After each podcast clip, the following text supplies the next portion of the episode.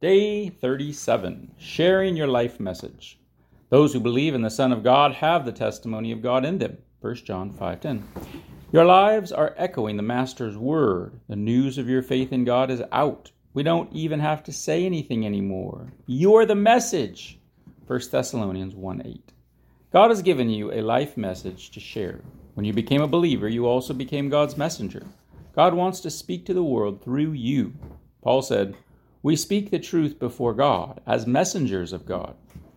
You may feel you don't have anything to share, but that's the devil trying to keep you silent. You have a storehouse of experiences that God wants to use to bring others into his family. The Bible says, Those who believe in the Son of God have the testimony of God in them. Your life message has four parts to it. Your testimony, that's the story of how you began a relationship with Jesus. Your life lessons, that's the most important lessons God has taught you. Your godly passions. That's the issues God shaped you to care about most. And the good news. That's the message of salvation. Your life message includes your testimony. Your testimony is the story of how Christ has made a difference in your life. Peter tells us that we were chosen by God to do his work and speak out for him, to tell others of the night and day difference he made for you. This is the essence of witnessing, simply sharing your personal experiences regarding the Lord. In a courtroom, a witness isn't expected to argue the case, prove the truth, or press for a verdict. That is the job of attorneys. Witnesses simply report what happened to them or what they saw. Jesus said, You will be my witnesses, not you will be my attorney. He wants you to share your story with others. Sharing your testimony is an essential part of your mission on earth because it is unique. There is no other story just like yours, so only you can share it. If you don't share it, it will be lost forever. You may not be a Bible scholar, but you are the authority on your life. And it's hard to argue with personal experience. Actually, your personal testimony is more effective than a sermon because unbelievers see pastors as professional salesmen, but see you as a satisfied customer, so they give you more credibility. Personal stories are also easier to relate to than principles, oh. and people love to hear them. They capture our attention, and we remember them longer. Unbelievers would probably lose interest if you started quoting theologians, but they have a natural curiosity about experiences they've never had. Shared stories build a relational bridge that Jesus can walk across from your heart to theirs. Another value of your testimony is that it bypasses intellectual defenses. Many people who won't accept the authority of the Bible will listen to a humble personal story.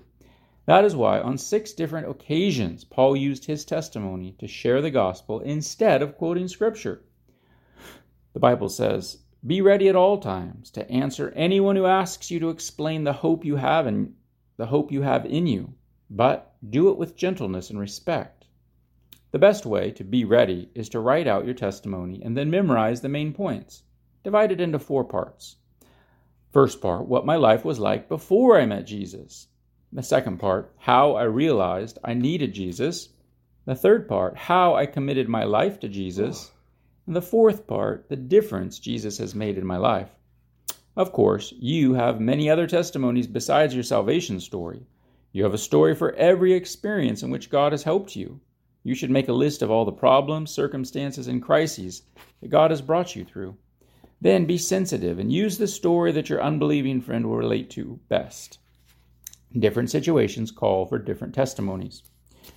Your life message includes your life lessons. The second part of your life message is the truths that God has taught you from experiences with Him. These are lessons and insights you have learned about God, relationships, problems, temptations, and other aspects of life. David prayed, God, teach me lessons for living so I can stay the course. Sadly, we never learn from a lot that happens to us. Of the Israelites, the Bible says, over and over God rescued them, but they never learned, until finally their sins destroyed them. You have probably met people like that. While it is wise to learn from experience, it is wiser to learn from the experiences of others. There isn't enough time to learn everything in life by trial and error. We must learn from the life lessons of one another. The Bible says, a warning given by an experienced person to someone willing to listen is more valuable than jewelry made of the finest gold. Write down the major life lessons you have learned so you can share them with others. We should be grateful Solomon did this because it gave us the book of Proverbs and Ecclesiastes, which are filled with practical lessons on living. Imagine how much needless frustration could be avoided if we learned from each other's life lessons. Mature people develop the habit of extracting lessons from everyday experiences. I urge you to make a list of your life lessons. You haven't really thought about them unless you've written them down. Here are a few questions to jog your memory and get you started. What has God taught me from failure? What has God taught me from a lack of money? What has God taught me from pain or sorrow or depression? What has God taught me through waiting? What has God taught me through illness? What has God taught me from disappointment? What have I learned from my family, my church, my relationships, my small group, and my critics? Your life message includes sharing your godly passions. God is a passionate God. He passionately loves some things and passionately hates other things.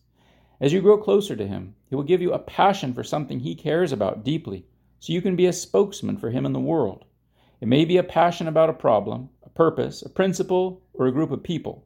Whatever it is, you will feel compelled to speak up about it and do what you can to make a difference. You cannot keep yourself from talking about what you care about most. Jesus said, A man's heart determines his speech. Two examples are David, who said, My zeal for God and his work burns hot within me, and Jeremiah, who said, Your message burns in my heart and bones, and I cannot keep silent. God gives some people a godly passion to champion a cause. It's often a problem they personally experience, such as abuse, addiction, infertility, depression, a disease, or some other difficulty. Sometimes God gives people a passion to speak up for a group of others who can't speak for themselves the unborn, the persecuted, the poor, the imprisoned, the mistreated, the disadvantaged, and those who are denied justice. The Bible is filled with commands to defend the defenseless. God uses passionate people to further his kingdom. He may give you a godly passion for starting new churches, strengthening families, funding Bible translations, or training Christian leaders. You may be given a godly passion for reaching a particular group of people with the gospel businessmen, teenagers, foreign exchange students, young mothers, or those with a particular hobby or sport. If you ask God, He will burden your heart for a specific country or ethnic group that desperately needs a strong Christian witness. God gives us different passions so that everything He wants done in the world will get done. You should not expect everyone else to be passionate about your passion. Instead, we must listen to and value each other's life message because nobody can say it all. Never belittle someone else's godly passion. The Bible says, It is fine to be zealous, provided the purpose is good. Your life message includes the good news. What is the good news? The good news shows how God makes people right with Himself, that it begins and ends with faith. For God was in Christ, reconciling the world to Himself, no longer counting people's sins against them this is the wonderful message He has given us to tell others. The good news is that when we trust God's grace to save us through what Jesus did, our sins are forgiven. We get a purpose for living, and we are promised a future home in heaven. There are hundreds of great books on how to share the good news. I can provide a list of books that have been helpful to me. See Appendix 2. But all the training in the world won't motivate you to witness for Christ until you internalize the eight convictions covered in the previous chapter. Most important, you must learn to love lost people the way God does. God has never made a person he didn't love. Everybody matters to him.